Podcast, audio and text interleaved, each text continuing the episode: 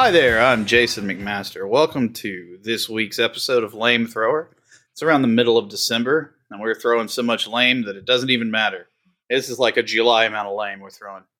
Uh, with me this week, I once again have Nick Johnston, uh, Bay Area expert on everything, and uh, Zack Lezar, who is a full time sports better, uh, part time peanut man.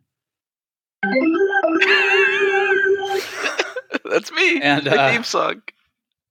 And we're here this week to talk about some stuff. So let's talk about some stuff. So the stuff is Nick has been playing Harvestella. Why don't you tell us about Harvestella and why it sounds like a weird heavy metal featurette? Well, there is no heavy metal so far in Harvestella. But Har- so Harvestella is a, uh, I would say primarily a Switch RPG uh, Mhm. by Square Enix. That's also it also has a Steam release where you are a sort of unknown protagonist who wakes up in this fog that they call the Quietus, and the Quietus is just this miasma that will uh, kill anybody that is left out in it for too long, and it usually rolls in in the evening for a particular season. But uh, you, Sure. you wake up in it, and a doctor finds you, and you are okay, except you don't have a memory. So perfect conceit to a JRPG. They they drag you back to this town. They're like, Has anybody ever done that before? I think this is a first, and I'm glad Wow. Square Enix was uh, brave enough to do it. they're very brave. Yeah. they uh they drag you back to town and they're like, "Well, we just have an extra house for you. Live in this house, and yeah, you're gonna have to start paying bills. So you should start farming as well. Grow Uh, some turnips. Yeah, well, you start off growing gra- go- growing grass. You grow some carrots and cabbage. That's what I'm talking about. Yeah, uh, can't smoke it yet, but I'm not that far in the game, so we'll see where it uh, where it takes me. But they just introduce you to some very simple farming mechanics. You wake up at 6 a.m., which is a normal time for p- people to wake up. I'm told. You uh, and then you can just sort of move around the map. I wouldn't know. You can just sort of move around the map uh, as you please. Early on, it's a lot of uh, just you plow, you plant, you reap, and then you sell off your your vegetables for a little bit of money. You can also start exploring the uh, the world around you. A uh, a sort of crystal meteorite fell from the from the sky, and so you're you're I mean, kind of course it did. It's Final Fantasy, right? Everything's a crystal. yeah. This this is a lot of a lot of crystal elements, uh, and there's some there's some four elemental combat system it starts to bring into play. But it's uh, I've not played a sort of farming simulator game like this, or uh, you know any game that really involves farming. So I haven't done uh, Harvest Moon. I haven't done the other big one, Stardew Valley. Uh, so I'm not really used to this managing kind of like your homestead, your life, your farm, Right. while you know having to go out and progress the storyline, whether it's through combat or solving quests for the villagers. And early on, that was a little stressful for me because I would wake up at six and it's like I need to plant all these crops. You know, you you, till, you plant, you water, you harvest, you sell. And for a while, that was taking up kind of the the majority of the in-game time. Uh, because if you're not home by 8 p like I think it's like 8 p.m. or 9 p.m. they say after dark That the, uh, fog's rolling in, baby. the Quietus rolls in and it just kills you and then you wake up uh, and so the getting killed in the game whether it's in combat or from the Quietus isn't that bad. You just get sort of sent back to your home. The doctor comes by and says wow i found you outside again. Uh, i'm charging you 250 i think it's called Jilla. it's Jilla or grilla. It might be grilla. We're charging you 250 Jizza grilla. I, I, I, the reason I remember it's Grilla because it rhymes with Skrilla, and that is just a great currency name. So the uh, which is a lot early on, but is not a lot of money. Sort of once you get going, like ten or fifteen hours, uh, which which I really liked because it was a lot of like stress early on about you know trekking out away from your house and then having to make it back in a certain period of time, and it wasn't clear to me uh, what that would do because early on you only save by sleeping at nights. So there was no mechanics explained like, oh, if you go out and die from the Quietus, do I just lose a day worth of progress? So I was like very aggressively coming home, coming back to bed a little early to make sure I didn't lose that. And then it turned out it's like, well, you lose a, a good chunk of money for uh, for a starting character, but the the downsides aren't that bad. It's very forgiving in that way. And yeah, it's people are saying it's like a very combat focused Harvest Moon, but for me, I'm treating it like a very farming focused Final Fantasy. I, I do enjoy sort of expanding out my my homestead. It's because it's it's more than just crops. You get uh, pins for uh, for animals. You can also get into cooking, which is what I'm doing right now. So I have Ooh, like I a love little cooking in a video game. I've got a little Uber Eats going where I just go home, I, I I do a harvest, I do some cooking, I do some baking, and then I sell that out to the people in the town to make a bunch of money. And that's how I'm sort of farming my my exploration. And so you can take all this money and just like you'd expect, you can build up your farm, you can build up your your cooking supplies, you can eventually start to automate some things. And then you can also take that money and you can enhance your gear and you can buy some sort of you know better potions better buffs for when you go out into the into the world and actually do the combat portions. The uh the combat portions are pretty uh the system's pretty pretty simple at least what i've unlocked so far. You are you can equip a, a character class and you can have Huh. sort of one of you can have one of three active at any point in time but three equipped.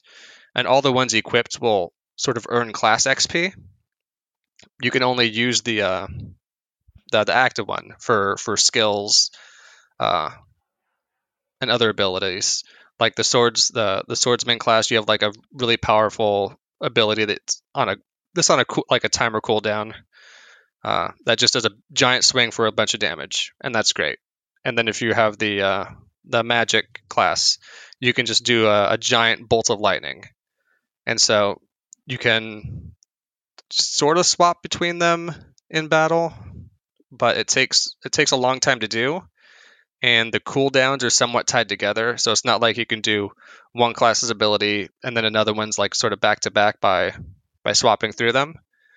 So there's no real reason to aggressively swap them except you're like walking around in a field, you you see an enemy and then you're like, "Oh, you know, uh I don't have any electric magic to deal with this, so I'm going to swap to maybe your your monk class where you can do an electric punch." Uh, Mm. Sort of more, Electric fucking monks, man. I tell you. Yeah, so it's more uh it's more sort of walking up to somebody in a, a field and doing um, like a more thoughtful uh a thoughtful a thoughtful class selection to to counter to to deal with whatever enemies you would come across than it is uh like spamming between these abilities. And uh the open world isn't just fighting either. Uh, you'll be exploring an environment and there'll be like a, a broken ladder and so you, early on, you can walk up to it and you can sort of fix a ladder for free. It says this is going to take 10 minutes. So everything you're doing is sort of progressing this this clock throughout the day. Whether Right. you're, you're walking, you're interacting with your crops, with the people in the town, in battles, or doing these sort of uh, like fixing, constructing bridges, anything in the real world to sort of progress further. Right. So it's uh, I, like I said early on, like dealing with that, that sort of time management was more stressful f- for me because I was trying to get everything I could out of the day. It wasn't clear, uh, like if it was like a persona type situation where you need to find out why this fire is burning in 14 days or it's game over, something like that. Uh, but I, but just playing it longer and not sort of not dealing with those things either because I forgot about them or I got sidetracked. Uh, Right. I, I've not seen any. There's like no real time pressure. There's the the the There's Except like for money, I'm sure, on growing your crops, etc. Yeah, so there's some pressure in, in money, and like early on, you get some seeds, you plant them, you sell the you you sell what's grown out of it, whether it's like I said, grass or cabbage or or cucumbers or whatever, and you throw them in you throw them in it like a for sale box, and the next day it's just like you have here's some more money, and then you right, you can sort of always boot bootstrap yourself up for more. Like you can just buy like the cheapest grass seed, and you always come out positive from selling that, uh, unless you got killed in the quietus or in combat, and then the doctor charges you a bunch of money. that son of a bitch. Yeah, But also you can uh, you can sort of come across better and better seeds the the deeper into the map you explore.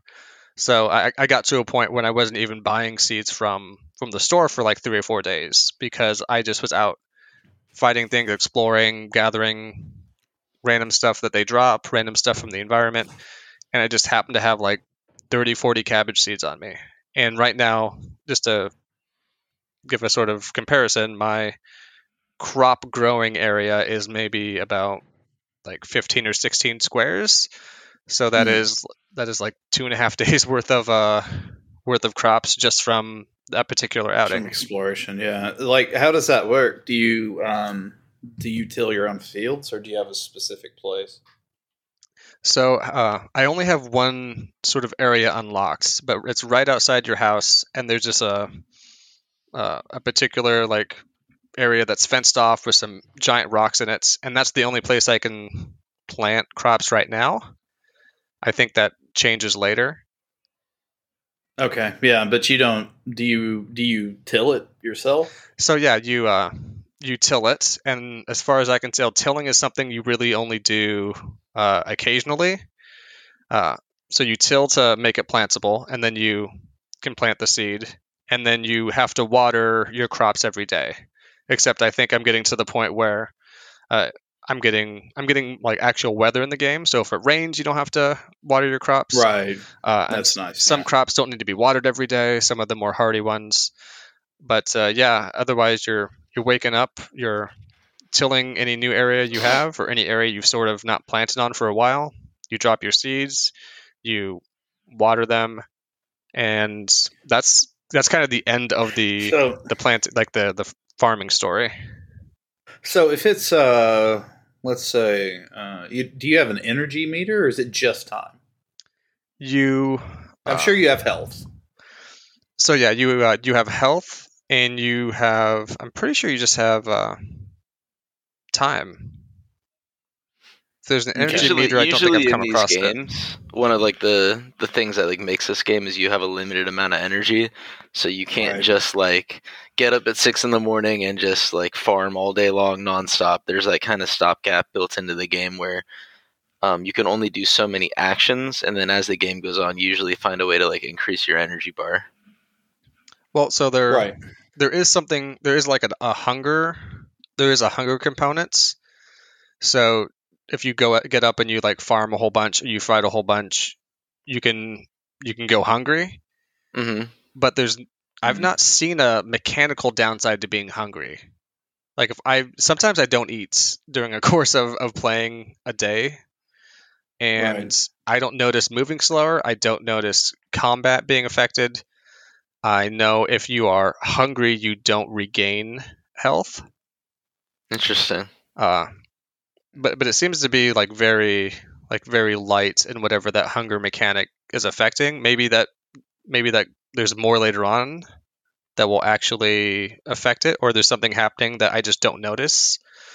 But I figure it's just a sort of red blinking thing on my screen. It doesn't prevent me from farming. It doesn't prevent me from killing more monsters.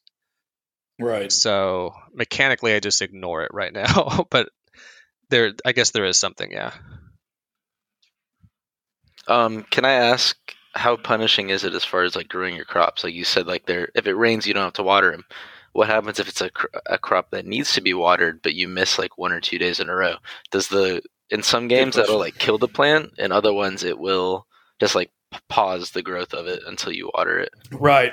Yeah. It just kind of takes a day longer or whatever if you miss a day. Yeah. I so I've I've been very like fastidious in how I've handled my my farm, and I've not missed a day, and I've not missed a square. Have any of your crops died at any point, or do they all just eventually get to the point where you can harvest them?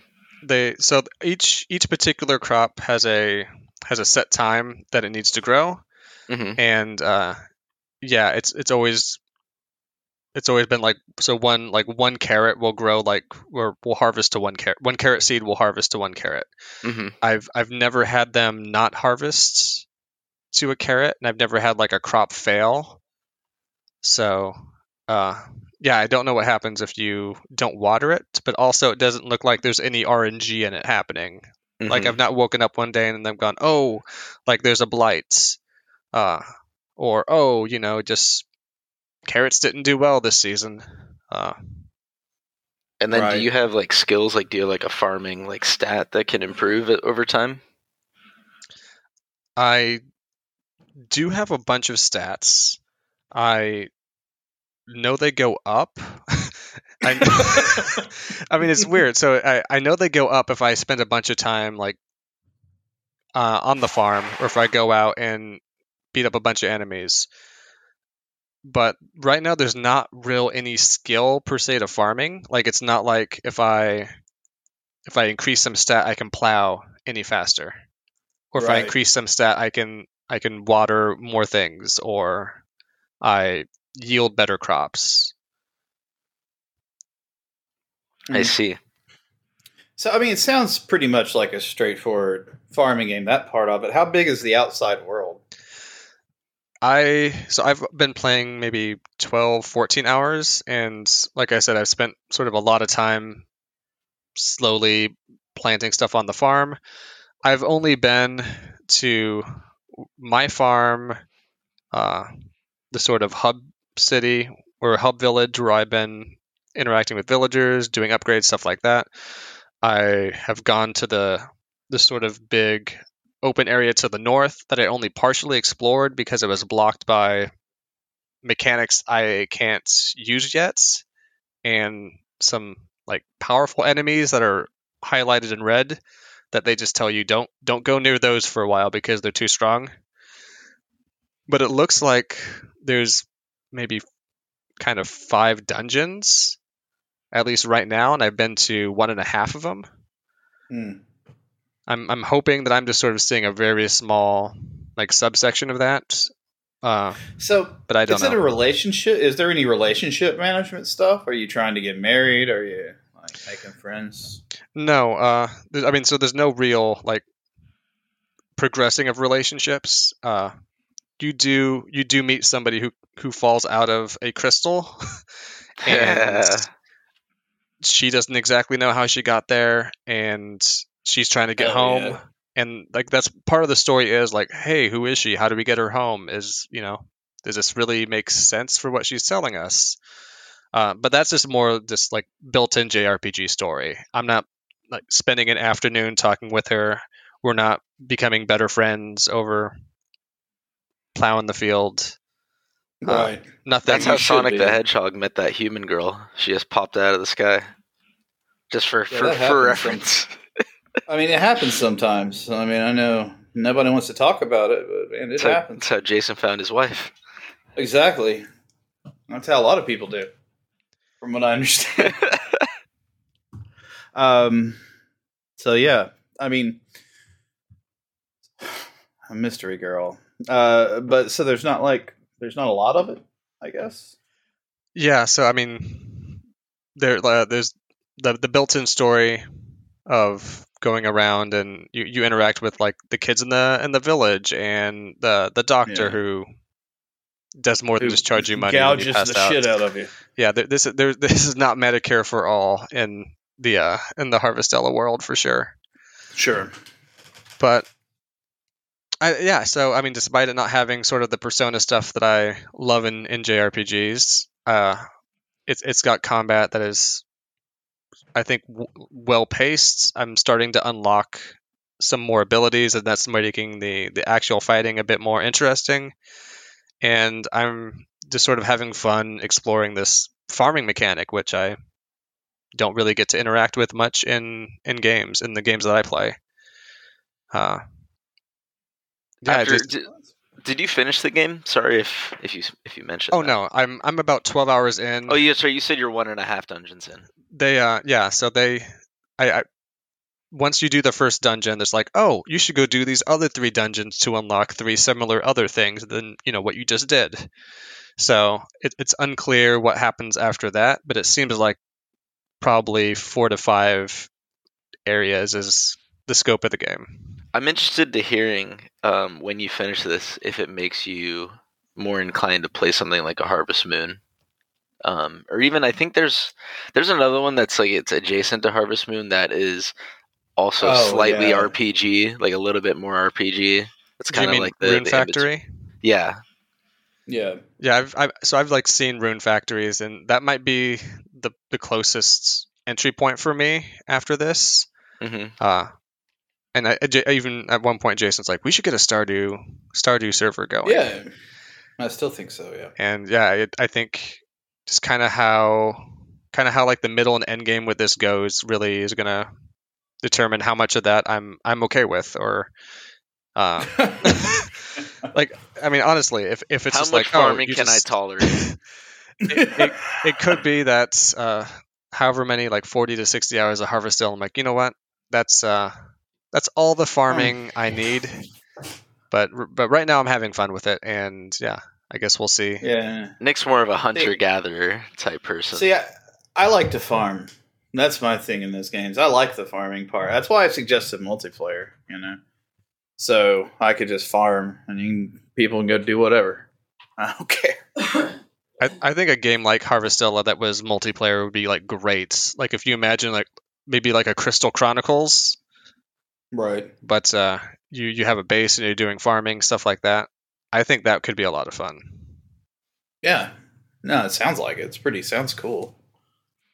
but yeah, still pretty early in it, I would say. Uh, I've unlocked a bunch, but there's still, I still see a lot of things I can unlock around the house and repair in town. So it's pretty obvious there's a, at least a lot to do, even if there's not necessarily a lot of depth. Uh, but I'm, but I'm having fun, and I'm looking forward to sort of plowing through this over the next couple weeks. Pun intended.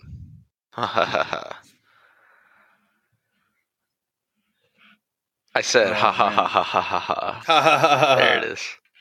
Yes. Don't uh, worry, I saw Jason launch Midnight Suns in Steam a couple of times while you were talking, Nick. No, it's. Um, So he's very There's- invested in what you're saying. there's a no. There's there's a reason for that. Um, I uh okay. So you do like Harvestella though. Yeah, there's a reason for it. The reason is he doesn't care about what you're talking about. That's not true. It's fine. It's a Nintendo Switch game, so exactly two people enjoy it, right? That's right. yeah, yeah. No, the Switch is horrible. No one likes that. Uh, I think they only sold two copies. Um, no, it, it sounds like an interesting game. It sounds like something I would like, but it's just uh, I don't know. Like I said, at the price point, I'm not. I still got Stardew Valley. You know. So yeah, it's uh it is a Switch game. It's also available on on Steam. I'm like so I'm enjoying it. I'm not sure if I'm in, I'm loving it enough to say go out and buy this today at sixty dollars, but uh, I am saying add it to your wish list and maybe pick it up on a on a good sale. Yeah, that's uh, that's what I kind of plan on doing. Um, it looks uh, it's like a good sale game. Um, all right, well, Zack, I know. Uh, thank you, Nick, for Harvestella talking and dancing and farming. I'm doing my part. I know you are. It's just like Starship Troopers. Um, Zack, I know that, uh, and I've played a little bit of this, but you've been playing the new Squanch Games game, High on Life, right? It's Yes, that's Justin right. Roiland's game company. right? Absolutely. Which, you play like five seconds of this game, and you you would know. Oh, you know right away. I mean, Yeah, the, you played the tutorial, right, Jason? Yeah, yeah, it's awesome. Which it, it throws you right into the tutorial is a game where you're like almost like a Duke Nukem guy, but the guy who's leading the tutorial is your your divorce attorney, and every time he speaks to you, he says, "Hey, it's me, your divorce attorney." Every single time, like he like will Yeah. get done telling you a tip, he'll like bloop out of the screen for like five seconds, and he'll be like, "Hey, it's me, it's your divorce attorney again." So that kind of like it really does do a good job setting the stage for what's to come. Um, oh yeah, and so it's it's an FPS that focuses on the kind of the main thing is that these aliens have come and they are basically using humans they're trafficking humans as if they are like some exotic drug that the aliens these get off by i think it's snorting humans or i'm, I'm imagining there's all sorts of different ways they could get high off of humans um, and that kind of throws you into this is that in the midst of it you find a talking gun and this talking gun is going to take you on on your journey to to save humanity um, and you're also it's framed as if you're a bounty hunter um, which you know plays a little bit into the structure of the game. It is um, once you get into it, you have all these different people that you need to pick off for one re- reason or another, and each one is within its own self-contained level. And it's good. The FPS gameplay it's kind of basic. You get you slowly get new guns, and they all talk. It's really good, but the mechanics are like pretty light each gun has like a kind of unique way of firing like the one you start with is a pistol and you can aim down sights for like a little bit better of a view but not much and he has an ability that is kind of like a uh, like a grenade because he shoots it out of him. It's called his trick hole, and he won't stop telling you that he want he really wants you to use his trick hole. Anytime it becomes available, it's like, hey, my my trick hole's available. Why don't you use it? Um, that when you shoot it, it's like a big blob, and when it hits enemies, it tosses them up into the air, and you can start shooting them, and it juggles them up in the air, and it's pretty fun. Um, and so each gun's got that. They have a way of, of firing, and then they have like kind of like a special ability that's attached to them that can be used more throughout the world, um, and not like to solve puzzles, and not just um, for combat. Um, and but really, the star of the show is is the writing. It is absolutely hilarious. Um, it is. It's very much. It would. It would make sense in the Rick and Morty cinematic universe. Um, especially because you have. I mean, your gun is basically Morty. It's you know Justin Roiland's exact voice that he does for Yeah. Morty. He's not trying to like disguise it or change or anything. Like your gun sounds like Morty. Um, Yeah, the divorce lawyer sounds kind of like uh, Rick. Yes, and there's and there are there's some other characters that sound like Rick also, of course. And like you have a sister in the game, the sister sounds a lot like Summer. It is, you know, it's it's in the Rick and Morty cinematic universe for sure. And a lot of one of the I think Justin Roiland said is one of his favorite segments in Rick and Morty is when they do interdimensional cable because they can basically Right. take whatever Oh, stupid so ideas good. they want and just turn it into a joke and it doesn't have to relate to anything else. A lot of this does feel like a giant bit of interdimensional cable, um, and it's it is really that that comedy aspect, the writing props up everything around it. Um, the gunplay is like I said, it's it's basic. It doesn't blow you away, and if you've ever played the Outer Worlds, Outer Worlds, not the Outer Wilds, which is that like very cool exploring space like on a planetary level and like going into past and future and all that. That's not the Outer Worlds was the I think it was Obsidian game that was like Right. kind of like uh like interdimensional Fallout kind of. But the way that Yeah. game worked is it was very much like on a stage. Like everything you saw was like being propped up with stilts behind the scenes. And like they tried really hard not to let you notice that. Whereas in a Fallout, you really are in an open world. Outer Worlds was very much like we're trying to make you believe you're in an open world, but but you Yeah, can't very really much so. and so that's kind of how this game is too is that you have these individual you have like a hub world um they actually your your house gets teleported to an alien planet and so that's kind of your hub is you still have your house um but you can thanks microsoft defender for letting me know you didn't find any threats that's always Thank good God. Sorry. What if there were threats? You Sorry, didn't think about distracted- that. Distracted me a little bit. Um, it's like it's like the police showing up to your house saying, "Hey, just so you know, no one's broken into your house. All right, see you later." Um, we thought you'd like this information. Um, so you have your hub that's kind of built around, and you go into these individual levels where your targets are going to be. Um, and so you might be one that's like, um, there's one where it's like an underground type city, and that's where all the training of the bad guys happens, and you're going to take on the the character that trains all of them. Like that's your mark for that level. Um, Right. And they're all they're all themed. It's you know it's nothing too nothing you haven't seen before. There's one that's like a fake western. There's one that's basically just like the slums, like kind of like a uh, like a barrio kind of. It's nothing too inspiring. But all the way through, you're meeting new characters, and they all have that like that disgusting, uh, Oh, yeah. hilarious, ultra ridiculous sense of humor, and it seems like something that it would, you know, how long can this keep being? How long can these diarrhea jokes keep being funny? And they Right. they just keep being funny.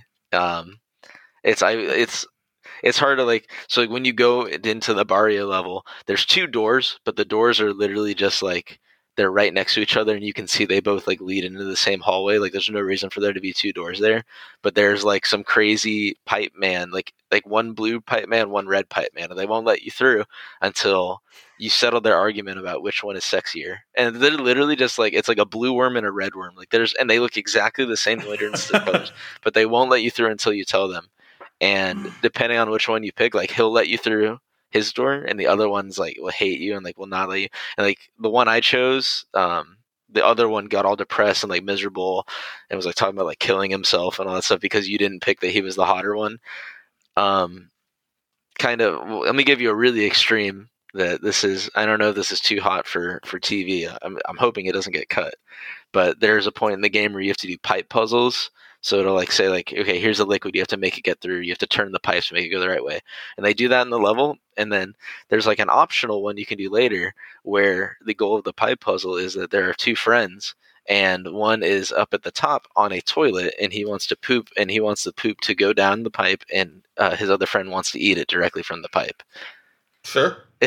which is like if that gives you um, any indication so unfortunately it's hard to talk about this thing without going like and here's this joke and here's this joke and obviously you know, Sure. Well, it's because what it is. It's what it is. Like you know, it's that rapid rapid fire like Family Guy kind of joke. absolutely and so what i can say is that the gunplay is fine if you're playing this because you want to play a really good shooter you're just not it's not going to do anything for you but it is good enough that it does not bring the writing down Yeah, that's what I really wanted to ask was how is the gunplay? Because I have not played much of it yet, so I don't. You know.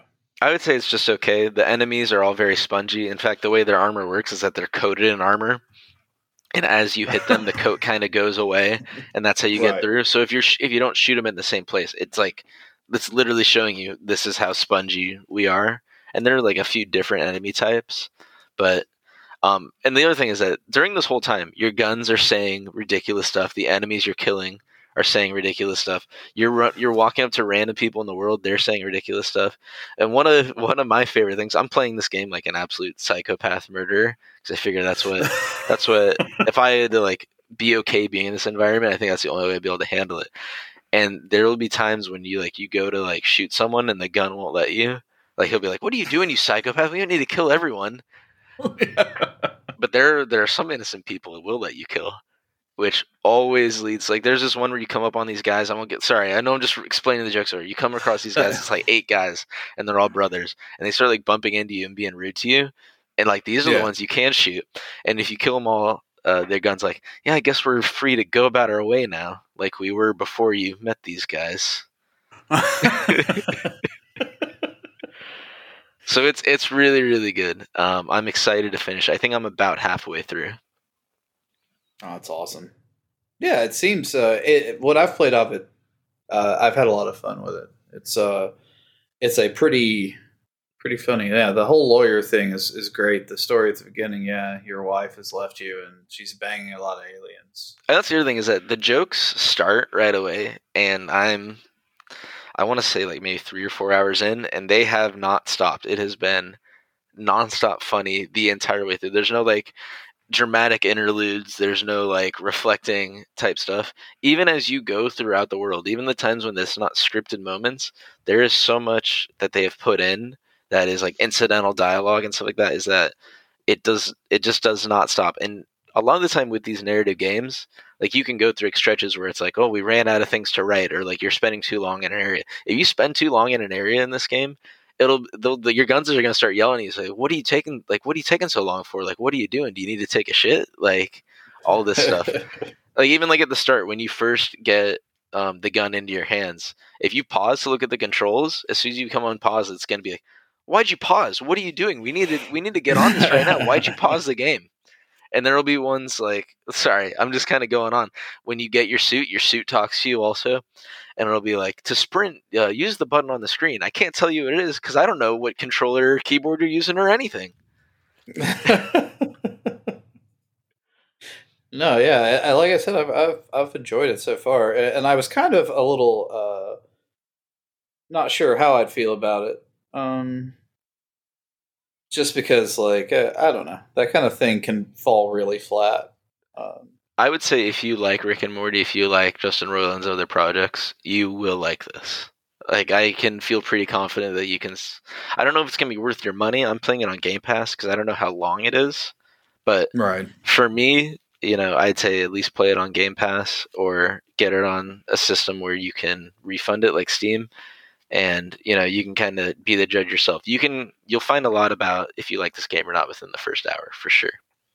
Yeah yeah uh, i agree with that. Um, and it's uh it's pretty funny yeah. And uh yeah i have not played any of other Roiland's other games though have you? I played so the rick and morty vr game is like is really really good. It is one of the early like in the early days of when the Oculus Rift came out, there were maybe like three or four like good games, like you would classify as like non indie, like these are like really well put together things. That was really yeah. good, really hilarious. He also made uh Trover Saves the Universe, which is yeah. I would say less Rick and Morty than than High on Life. High on Life is like really like Rick and Morty adjacent for sure. Trover has a lot of the same um, comedic style but I would say it's still pretty unique in its own way. Like you can differentiate between the Rick and Morty universe and Trover. This there's no High on Life and Rick and Morty are like like right next, like sure they're shoulder to shoulder with each other. I right. I played through all of Trover Saves the Universe, and I I really enjoyed the humor. It was I think, and if maybe a few places a little blue. Not that I don't like a oh, good oh, like yeah. asshole joke, but like you can only Hey, who doesn't? But maybe shoving like 20 of them back to back without uh, you know, better pacing or timing just wasn't wasn't doing it for me all the time. Would you right. uh, and it's it's one of the things in this game maybe where funnier? it's like it's exactly is because they do it so much. It's like it's it's nonstop. It's like, well, I guess just just you have to make peace with it. Basically, it's not like something where it could be like annoying. And and the other thing that helps is obviously it's all funny. It's not. It's they're not just making right. a poop joke for the sake of a poop joke. They're like I said with the pipe puzzle. All you see is that you know you have this big pipe puzzle coming up, and it's and the way the characters speak is like, oh yeah, I really want to do this. Like it'll say like, over and over, like, yep, make sure you make sure the the shit goes right into my mouth, and he'll like keep like thinking of different ways to say it over and over, and just really, I don't know, man. I am like ultimate like haha poop is funny like you're an idiot type thing if you think poop is funny. And like yeah, this yeah. is i don't know man. They, he just has a way of getting this down on the paper where it's it is hilarious every time. That's awesome. Yeah that dude's really funny and his voices are great. So uh, yeah i understand that completely. Um, yeah, no, that's cool. I, I, look forward to playing some more of it. I might actually stream it, which uh, if you are listening to this, you should watch me stream things at twitch.tv slash JV McMaster, bastards. And if not, then uh, wow, let's go kill myself. And anyway, that's like something they would say in the game, but they wouldn't be doing. Yeah. Like, and there's so much incidental dialogue is that I, I find myself like wanting them to like give me a task and then I wanted to sit there and not do it just so I can hear like what funny thing they're gonna say for me like sitting around not doing the task. Yeah, it seems like it's just like a lot of work, but that dude they they produce stuff pretty fast. Absolutely, and I mean if you're gonna focus on like the the thing your game is strong at is being funny, I think that you need to be able to do all this like the incidental dialogue because each of your guns has oh, a yeah. voice, but for the most part, the only one that's going to speak is the one that you have out at the time. So if you have three right. guns, they've in, in theory recorded three different funny things to say at every point of speech. Which and is and there's a lot. Which is a lot. Yeah. Yeah. Yeah, that's that's what I was thinking is like, you know, I mean that's just like an absolute ton of work. It's and a ton of writing and then you have to record it. And there are times where you will like it's very cool like we need this to say this at this time because there'll be like one in your backpack starts like talking over a radio um, yeah. But it's I also am finding myself making the decision where like the first gun is Morty. That like I think he's the funnier of the guns, so I want to have him out the most as possible, even though I might not think he's the most fun combat wise, which is like Right. that's a decision you would never have to make in any other game. Sure. Yeah, your gun's personality. Sure, that's an unusual. That's an unusual decision to have to go through. I, I will say I've done that before in, in Borderlands, where I've maybe come across a gun that is like particularly shiny, or in, in Borderlands 3, there was a, sh- a shield that was just always like, it was the jealous girlfriend shield, and it was I always just like that. chatty and talking to you, and it was like at one point not great for what I was going to do, but I just wanted that to sort of assault me and my, my friends who were playing. yeah, it's. I mean, it's funny. It's it's like a. It's such a clever use of a, of voice and uh, characterization So how many? anything, and that's. Oh, go ahead. I was, I was just going to ask how many. Do you know how many guns you get uh, throughout the game, or are you I still could figuring that out? guess. I could. I've gotten one per level, and I'm three levels in. Well, I s Okay. you start with one. You don't get a new one in the first level, and I've played two more levels, and I got one in each. Um, and I Hmm. think there are four or five more levels. I would be surprised if I got more than five total guns. Actually, you know what? I think it's four. I actually do think it's four because there's the place where you go to buy upgrades is a pawn shop, which has a joke in and of itself that like 99% of the things in the store that you can like hover over to buy, the guy won't sell you because he likes all the stuff that he sells. And like in theory, it's all for sale, but he won't sell any of it to you because he's like a hoarder. Um, there are the shelves where you would go to get upgrades for each individual gun. There are four shelves, so that would be Oh. my guess. Yeah, that does seem like it would be indicative, right? Unless they pull something else out, Right. know. But And, know, I mean, if there was a game fully about- voiced, it's pretty good. if there's a game that subverts expectations, you know, it would be this one. I would like I would not be surprised to at any moment have them delete the whole game and say, "Hey, this was just a dream. Here's our real video game."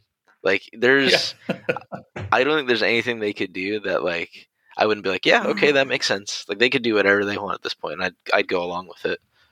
Right. no, it's a, yeah, that is super clever. Those guys are very funny. Um, which I mean, he does almost all of the Rick and Morty voices anyway, right? Like, Yes. yeah. That's what I thought. I was I was always wondering how much Dan Harmon was involved, but he probably doesn't voice, does he? I thought he I, I don't know why. I thought he did play a few characters, but I actually don't think he does. Yeah, that's what I I thought he I thought he did too, but that dude's voice is like, yeah. I, I, He may has have only heard- done I, I was going to just throw in one more final question, at least from my end. Uh, and that was if I buy this game, will they make Radical Heights too? That is another thing that I will buy every Squanch game or I will play every Squanch game that comes out because they bought the rights to my favorite Right. BR of all time, Radical Heights. Mhm. yeah, I guess they did. Yeah, And I didn't so actually play Radical Heights. I, I never. Uh, I wasn't. I don't know why. It's so good. around And, It like, was a magical time. looking back at what they did that was like unique, Fortnite specifically has added so much into the game that was like not un- not necessarily like unique to Radical Heights, but one of the things that made it great, like Radical Heights had like climbing and mantling objects, which Fortnite didn't add until they added the zero build mode. Um, right. it's got um, the the persistent currency where you would earn money and it would follow you between rounds that you could spend. Like you could spend a couple games like gathering up 300 bucks and then then your fourth game you go in you could buy a gun worth 300 bucks because you had it saved from previous rounds. Hmm. Um Yeah. No, it's exactly like the gold. Right. Yeah. yeah, it's uh, exactly like the gold. Uh, um. Yeah. No, that's right. He bought the rights to that what a while back, right? Yes, 'cause after Cliffy B gave up on it. Wow. Well, that's what he does. Um. All right. So that leaves us with one thing left to discuss, and that is the Steam Deck. Uh, I really wasn't planning on getting one, uh, but every year uh, I have a horrible time telling people what I want for Christmas because I don't really. No, I don't need anything. You know, a lot of times if I want something, I just buy it myself. So uh, yeah, this year uh, I was like, well, you know what? Fine, get me a Steam Deck. So here we are. Which uh, And model Steam did Deck you get? Central. I got the fancy one. The the highest level one Yeah. with the Oh yeah. etched glass screen. Oh oh yeah. It's etched. It's so etched. No, it's actually good looking. I haven't seen the other screens though, so I don't know what they look like. Um, so tell me, what are your initial imp- like? What have you played on it so far? Um, so I've played a little God of War. Um, I've played uh, Long Dark uh, and uh, Midnight Suns, which I finally got to work. Ah, that's why he's launching it over and over. Yeah, it was just like some weird configuration things. Like you can't turn off DirectX 12, so uh, on the Steam Deck. So I just had to do it via the command line. hmm and, uh, and then I went in and um, turned on SSH uh, on the, the Steam Deck, and then connected to it and uh, made a symlink between a couple of directories so that it would load my games uh, because it was not. Uh, it was a little, it was screwed up, and it has that stupid launcher, so Yeah, I, I, think to turn anything, that off. anything with an extra launcher is going to mess up the Steam Deck because it's meant to work. Yeah. You launch directly into the game in, in full screen. So I guess you. Yeah. My next question was going to be how much have you done kind of behind the scenes in the Linux backend? But it sounds like you've already done quite a bit. Oh yeah, no, I mean it's the thing that I'm happy about is that you can get into the Linux backend, and if you set yourself a password, then you can turn on SSH, which is you know secure shell, and um, once that's on, then I can connect to it directly from my computer and just use command line stuff. So it made it quite a bit easier. Interesting. Um, I am an yeah. I'm an idiot, and so I cannot do that because. Uh, oh, you could. command line. So, but I have taken the time where I'm using it almost, I would say, probably 75 to 80 percent as an emulation machine. Um, Right. I've got it loaded up with everything from NES up till I would say honestly up through the Switch. I think everything except for Xbox, Xbox 360, and PS3. Every other Sure. system I've got available, all the handhelds. Um, you know, think about like the 3DS and the Wii U work great because guess what? Steam Deck's got a touchscreen, so you can emulate all Yeah. that, and it's got the shortcuts. It's got paddles on the back, so that way you can emulate like like you can say like I want to move this screen here, or for this game I need the, only the, the bottom screen to be like a little bit in the corner, but this game I need it to be tiled evenly. There um Yeah. there's a software um, plugin called EmuDeck where it's a team that has gathered up all of the the most popular emulators and their settings that are best for the Steam Deck and put it into one package that you can download. And it's kind of you basically open EmuDeck, it opens it downloads and updates all the emulators by itself. It sets the settings so it's like PS2 can run at two times the native resolution. And if you download the PS2 emulator, you can go in the settings and set that all yourself. But Wow. when you go to EmuDeck, it boots up all of those configs for you. Um, it sets up your hotkeys on your controller. Um, it's really plug and play. All you have to do is add your legally acquired games. Right. Absolutely.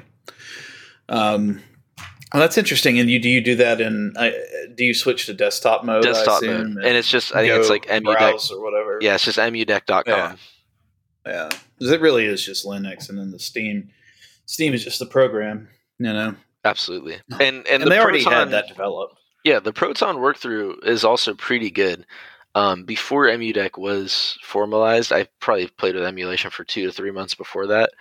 Um, Yeah. There are a couple of emulators. The Wii U emulator does not have a Linux version, but if you download the Hmm. EXE and ran it through Proton, it worked like pretty flawlessly.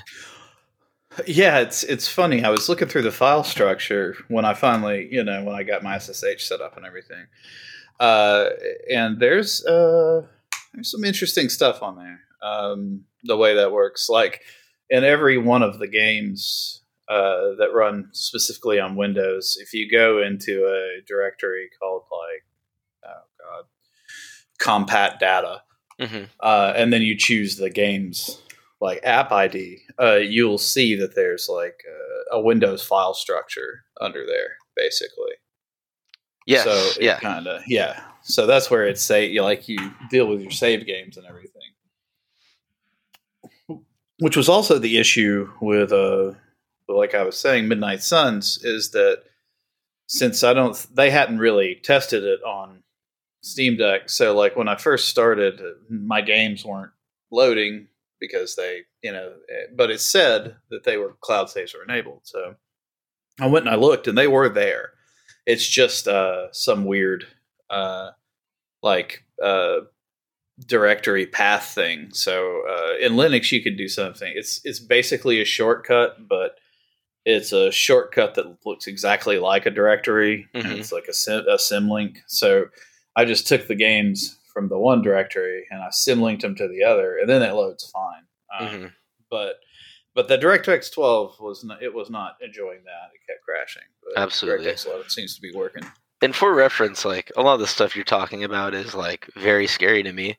I've had I had zero Linux experience up until when I got my Steam Deck, and it I Oh, think it maybe took me like maybe a month, two months of working on it every couple of days to get comfortable. But it, Sure. I was surprised how quickly I picked up, you know, how the file structures work, how um, Oh, things are yeah. done. It's um, a lot of it is just you need to discover it over time. You need to learn like what the different permissions levels are.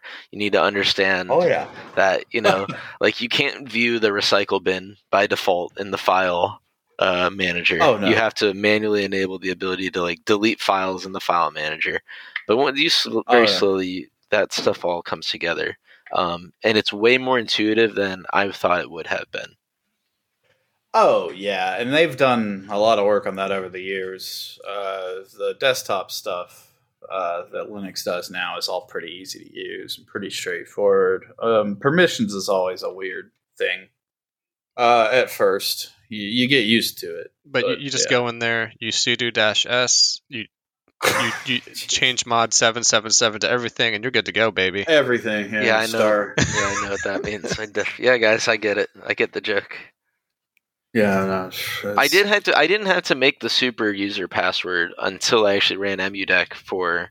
There's a. Yeah. It comes with an optional program that lets you more closely manage your power settings. So it's called. I think it's called Power Deck or like something like that, where you can actually go and you can turn on and off certain cores, and you can set um, the clock speed of your processor and of the graphics card. Which sounds like, well, why would you want to do that? most of these vintage emulators are built on That's too fast. Yeah. yeah well it's in but they're mostly set they're set up for single core systems and Right. it is the steam deck i think is a four core hyper threaded um, core if i if i'm remembering correctly so you can turn off the hyper threading and you can go down to only three cores it in, even though you're using in theory less computing power everything runs so much more smoothly because that's the architecture yeah. the um the emulators are used to going off of Right. Absolutely. As uh yeah. Yeah, otherwise, I mean speed gets a little confusing for that stuff. And and the other thing is that like number one, EmuDeck has made it so it's literally plug and play. And there is such an active community that of people who like they don't even use it to play games, they just go in and tinker with what they can do. That if you do have an issue, you just Google it and almost always you'll find Sure. the answer. Like right away. That is nice. When something's popular, uh, it makes it a lot easier. So when what is your current use case for it? Um mostly around the house, honestly. Um but uh you know, Sarah and I both will use it and she uh she loves the long dark stuff like that, so you know, it'd be cool some lay in bed or do whatever. See, I'll take it to work with me, and if I um, some days like on on my breaks, I will go and I'll I'll do so, and I'll drive across town. And sometimes I just hang out at my desk and and take a take a load off at work for a little bit. And on those days, I do like today. I played some some Need for Speed. What did I play?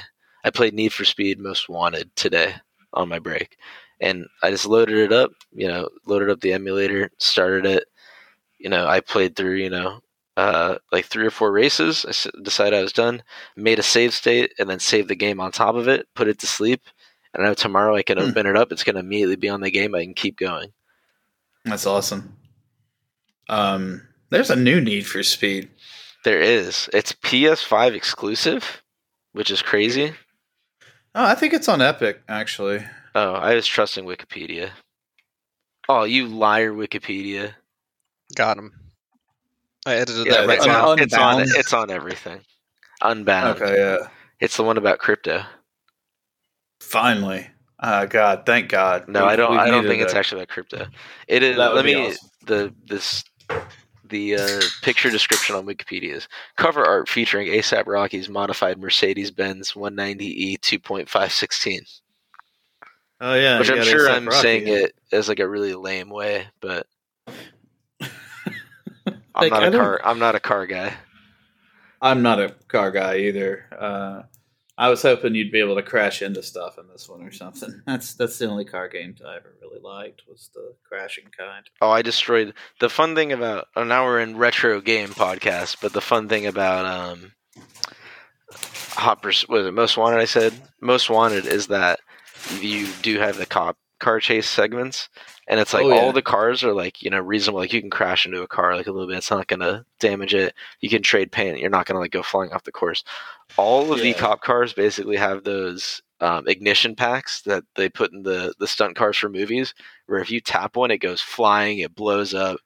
They're they're basically designed. They're just in the world for you to destroy. Oh yeah, no, I love that shit. I love smashing stuff, man. I never understood why they stopped making those um, those games. It wasn't um, Project Gotham. Was, it? oh, What the hell? Which one was it that had Crash, the Crash mode in it? That was Burnout. Was I think Burnout three. Ah, I think it was. So I know for some of the games, I think this might have only been Gran Turismo. I can't remember. I remember hearing like the rumor. I was like, well, if you put too much crashing in your game, then the, these car companies won't license out Yeah. to you because they don't want their cars to be destroyed. Well, that was very much Gran Turismo's reason. Yes, they. Uh, oh, we don't we don't do damage because they don't want us to have their cars get wrecked. Right. Meanwhile, I'm playing, you know, Most Wanted. and It starts you off in this this decked out BMW. You're smashing all over the place. Yeah, yeah. No, I sometimes I think Gran Turismo they just didn't know how to. So they're like, ah, yeah, it's a technical thing. Um, So- Nick, you have a Steam Deck, right? Yeah, I was gonna say I think I might be the only person in the world who was underwhelmed by what the Steam Deck was doing for me. I, uh, well, do do tell. Tell me more. yeah, so I mean, I'm very familiar with Linux, so I was able to also just like jump into it, get SSH set up, drop in ROMs, run EmuDeck, and I was like, okay, now I can play every game that I could play in bed, like on a on a handheld. And I think I told Zack maybe a week afterwards, it's like I'm I'm running OpenEMU on my MacBook. I can already do that. My laptop's already right there in bed. Uh, yeah, so it was, really wasn't doing emulation in a way that was new for me and i sort of i loaded up some of my like random clicker games and none of them had uh like had good deck supports like it was oh you know you can treat this like a mouse and a keyboard and it just never felt great essentially using it in like desktop mode or whatever you want to call it when it's not really optimized for for the steam deck right. optimized for controllers. So I, I just loaded up a couple games like that and then was just like, mm, it doesn't feel great. And emulation wasn't what I wanted to do on it. And I, I think I only had fun with one game, and that was Vampire Survivors. That was a blast to play on the Steam Deck. So I Oh, could yeah. imagine, I could imagine like finding a handful of games like that and just going to town on them. But I would just, I started like in the first two to three weeks, I use it so infrequently. I ended up just giving it to my my wife, and I'm like, here, do you do you want a Steam Deck? So now she has a lightly used Steam Deck, and she she will use it every night, playing some like baseball games on it. She'll do Vampire mm-hmm. Survivors. She loaded up Dwarf Fortress on it. The That's what I was going to say. You better tell us about Dwarf Fortress.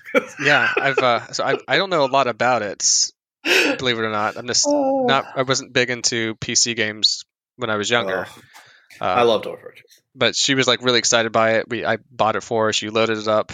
Uh, it's it seems relatively playable. Uh, I think she learned a few more shortcuts uh, than than when we were just messing around with it for the first time. But it, it looked like she had to go into sort of the system keyboard to like Oh yeah. do some Dwarf Fortress specific key press to like zoom in here or pan here. But uh, That's the thing, like that I can't imagine. Like, oh my god, yeah. it looks Dude, like a the lot of it got managed to hotkeys, uh, and she was just like slowly figuring those out. And also, it has some touchscreen support, so some like moving around Yeah. with the with the the controller and touching the the display was doing doing stuff pretty quickly forward towards the end. See, when That's I saw that the way you build a bed in that game is you type BFB, I was like, man, I understand the the UI is supposed to make it easier. I uh, I'm still too dumb for this. Oh, it takes a while to get that. That's one of those games where you just have to like Not be so try, stupid. Unfortunately, like, to- or like, so, well, you have to like schedule time or something.